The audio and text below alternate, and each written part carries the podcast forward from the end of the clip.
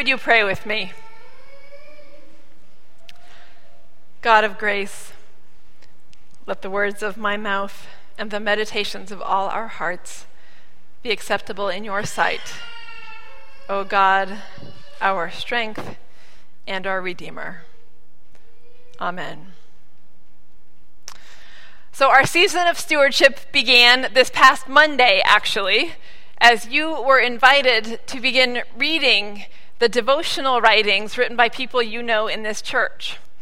I hope you have taken to heart or will take to heart my invitation to give some time to reflection in this season of stewardship. To set aside a time each day in your favorite chair with a cup of coffee or whatever suits you, and to mindfully read through the variety of materials your stewardship team has prepared for you. I trust that these are resources for spiritual growth, so I hope you will be nourished by them. Our stewardship theme this year is generosity, and this is the first of three sermons on the theme. My fundamental understanding of generosity is that generosity always begins with God. When I think about stewardship, I like to come back to a basic definition of stewardship, just a dictionary definition. My dictionary defines the noun stewardship as the conducting, supervising, or managing of something, especially the careful and responsible management of something entrusted to one's care. To say that something is entrusted to one's care implies that it has been entrusted to your care by someone else. And a Christian perspective on stewardship would say that God is that someone else. God is the one who entrusts things to our care.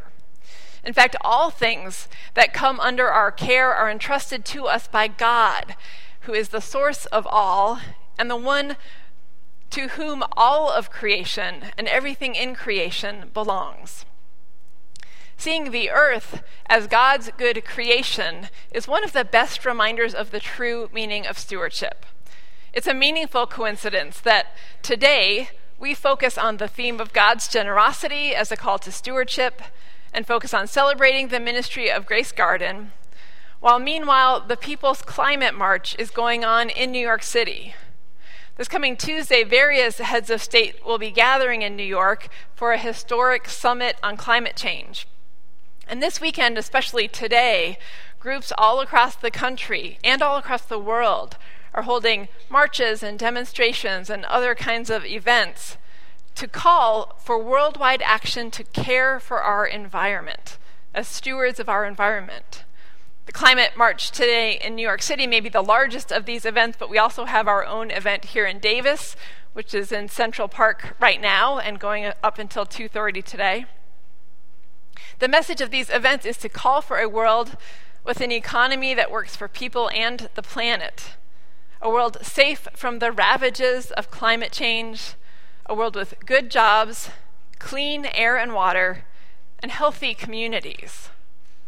As a Christian, my motivation for caring about the environment is that I believe that creation is God's good gift, generously entrusted to my stewardship and all our stewardship, our care, entrusted to us by God.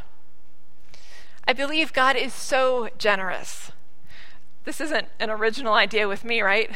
Christians of a whole very wide range of theological perspectives say this all the time as a description of God's nature. But even though the idea isn't original, it is a deeply held personal conviction for me.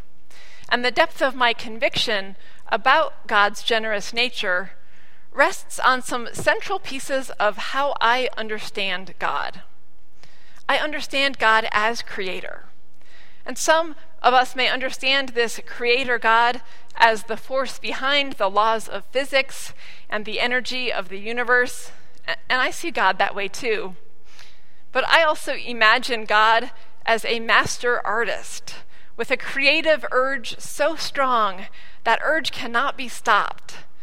I believe God is continually creating and calls us to be co creators in creating the world God envisions.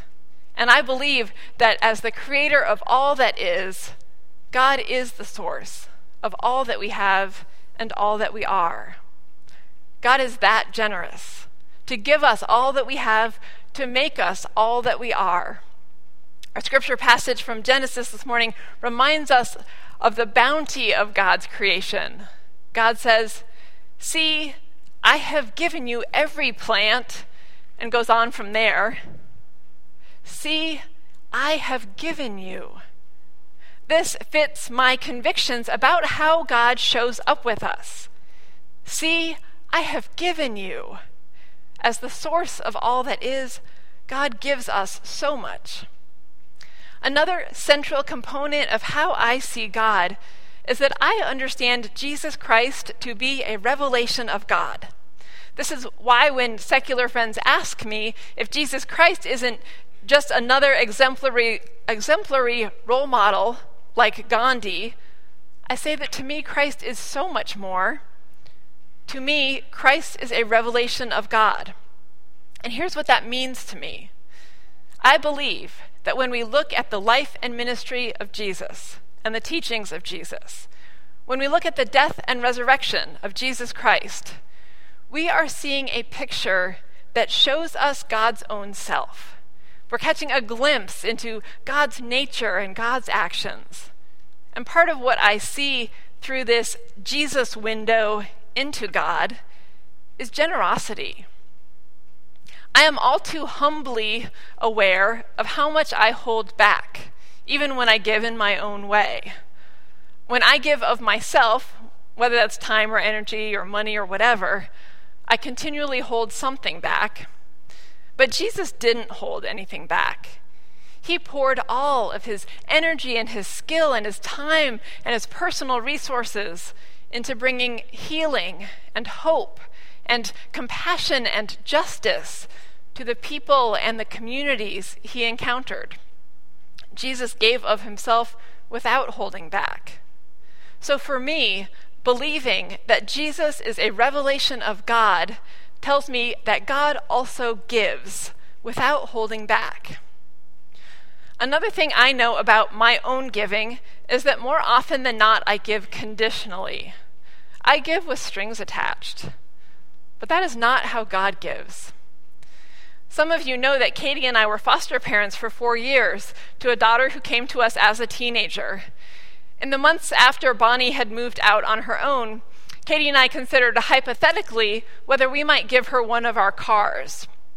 It was our older car. We knew it was only a matter of time before we would be wanting to replace it.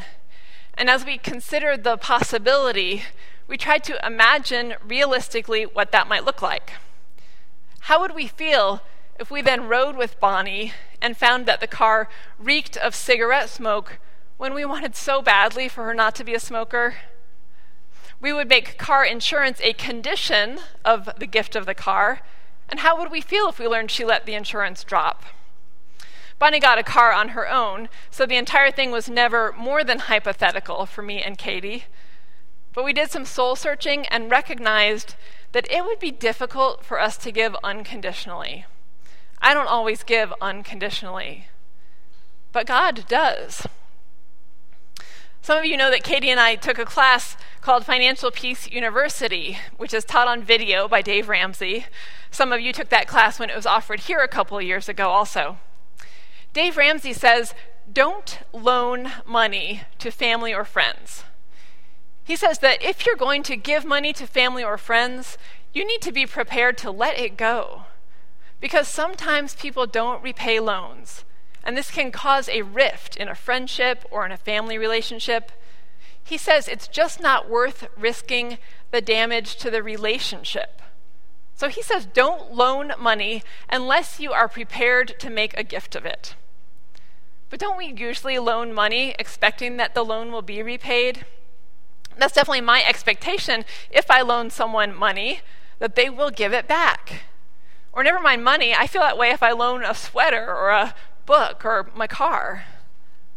But this, again, is different from how God gives. God doesn't ask to be repaid. That is part of what that Christian vocabulary word grace means. God gives to us without expecting to be repaid.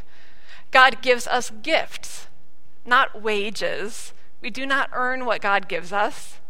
The theological concept of grace is very closely tied to God's generosity.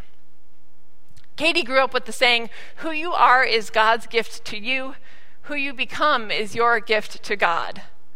God does not ask to be repaid, but it sure is a gift to God and to the world when we become a person who lives a life of service and compassion, as, as Jesus did in his life. Yesterday, folks gathered here to listen to the input of 116 of you who gave your input by being interviewed about your experience of this church. Friday evening, our newly formed guiding team met with our facilitator. We opened by reflecting on Scripture, and part of our conversation focused on a line that said, The harvest is bigger than you can imagine as each person talked about the interview portion of the process this church has been going through, there was so much energy and excitement about the abundance of what we had heard, what you all had shared in your interviews. I wish I could take credit for this, but it was someone else who pointed out that the interview experience itself, especially for those who were interviewers, was a demonstration of God's possibilities being bigger than our imaginations. God's possibilities are so much more expansive than my own limited imagination. The conversation reminded me that I see things so much more narrowly than God does, and more narrowly than God invites me to see things. And when I catch a glimpse of that broader possibility, to me that is a sign of God at work because God's possibilities are so much broader, so much more expansive than my own limited imagination. Because God is generous. Expansive possibilities are a gift of God's generosity. My faith in God's generous nature fills me with wonder and gratitude. May you feel your life touched by the God who is so generous with us. Amen.